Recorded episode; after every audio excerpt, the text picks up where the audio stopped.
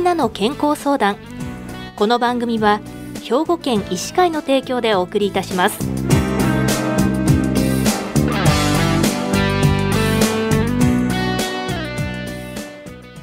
みんなの健康相談、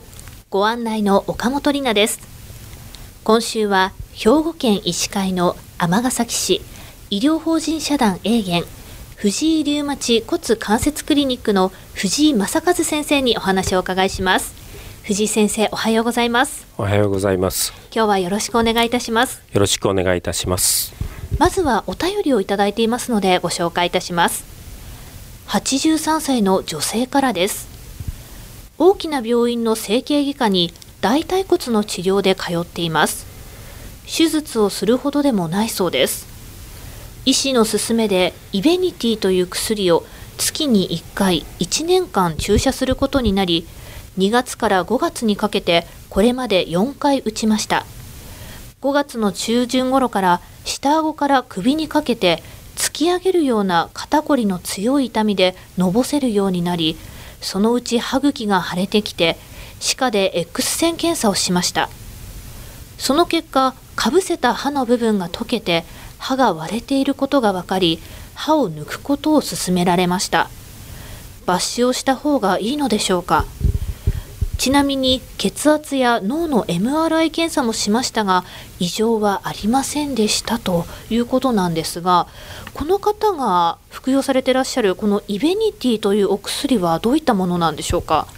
イベニティは骨折の危険性が高い骨粗しょう症に使用するお薬です。骨吸収の抑制と骨形成の促進という2つの作用を併せ持つ、これまでにない新しい治療薬です。なぜ骨粗しょう症になってしまうんでしょうか。骨粗しょう症の原因は骨の代謝と関係があります。骨は破骨細胞と骨芽細胞の作用によって常に新陳代謝を繰り返しています。破骨細胞は古い骨を吸収し、くぼみを作ります。するとそこに骨芽細胞が集まり、くぼみを埋めるようにして新しい骨を作ります。健康な成人の場合、破骨細胞と骨芽細胞がバランスよく働き、吸収される古い骨と作られる新しい骨はほぼ同等で、骨の量は一定に保たれます。閉経すると骨密度を維持する働きがあるエステロゲンという女性ホルモンの分泌が減少し、破骨細胞の働きが強くなり、破骨細胞と骨芽細胞の働きのバランスが崩れ、その結果骨の量が減り、骨がスカスカの状態になります。では骨粗しょう症の治療はどうすればいいんでしょうか。骨粗しょう症の治療の目的は骨折を防ぐことです。そのためには骨密度を増やして骨を丈夫にすることと、骨折の原因となる転倒しない体力づくりが大切です。治療法として運動、食事の改善、薬の3つがあります。骨粗しょう症の薬は破骨細胞と骨芽細胞の働きのバランスを整えます。3つのタイプがあります。骨を壊す働きを抑える薬、骨吸収抑制薬。骨を作る働きを高める骨形成促進薬。骨の作り替えのバランスを整える骨代謝調整薬です。イベニティは骨吸収抑制と骨形成促進の2つの作用を持っています。今回歯科治療で問題になるのは骨吸収抑制薬です。ではこの骨吸収抑制薬と歯科治療の関係性を教えてください。抜歯をはじめとする侵襲的歯科治療は従来から骨吸収抑制薬関連性顎骨壊死発症の最大のイベントとして注目されてきました。日本における発生頻度は骨吸収抑制薬で代表的なビスフォサネート製剤において 0.01% から 0.02%、 注射薬では1から 2% と報告されています。骨吸収抑制関連顎骨壊死の経緯は、骨吸収抑制薬は破骨細胞が骨を壊す働きを抑える作用があり、骨が作られる働きのバランスを保ちます。骨の代謝を抑えることで骨からカルシウムが出ていくのを防ぎ、骨が減らないようにしています。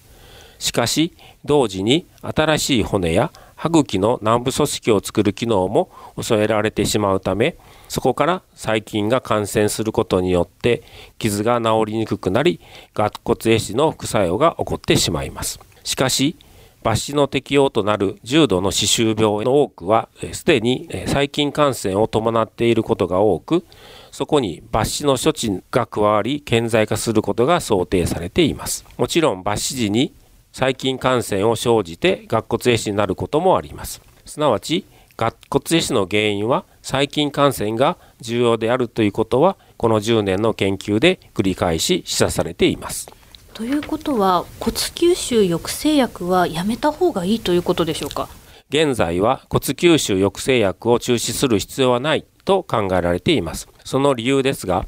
骨吸収薬は一度休薬すると体に長く残るため、歯科治療の直前に中止してもあまり意味がないと考えられています。日本の調査ですが、歯科治療前に骨吸収薬を中止しても顎骨壊死の頻度が減らなかったという報告もあります。骨吸収薬を中止すると逆に骨折の危険性が増える可能性もあります。中止による骨折のリスクと顎骨壊死が起こる頻度を天秤にかけると、骨折のリスクの方が上回るので中止する利点がないと考えられてきました。今回ご質問いただいた方は、歯を抜くことを勧められたということなんですが、これについては先生、どうお考えになりますか？かぶせた歯の部分が溶けて歯が割れているという症状について、歯科の先生がどのように判断されたかは問題だと思います。もしそれが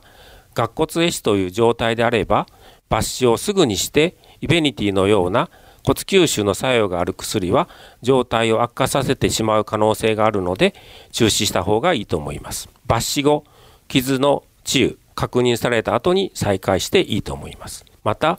顎骨壊死でない、あるいは顎骨壊死になる過程ではないという状態であれば、骨粗しょう症の治療はそのまま必要性を鑑みて判断する必要があると思います。したがって、冒頭に申しましたように、今の状況が顎骨壊死なのであれば、次回からのイベニティの使用はやめる。顎骨壊死ではない状態であれば、骨粗しょう症の治療を続けながら歯科治療も進めていいと思います。最後に、顎骨壊死を予防するには、医師と歯科医、歯科医は医師の役割や治療の重要性を十分理解し、連携を図っていくことが重要だと思います。今回のケースでも、先生によくご相談いただくということが大切になってくるということですね。そうですね。わかりました。ありがとうございます。今週は兵庫県医師会の尼崎市医療法人社団永源藤井リウマチ骨関節クリニックの藤井正和先生に、骨粗しょう症と歯科治療をテーマにお話をお伺いしました。藤井先生、ありがとうございました。ありがとうございました。みんなの健康相談。ご案内は岡本里奈でした。この番組は兵庫県医師会の提供でお送りいたしました。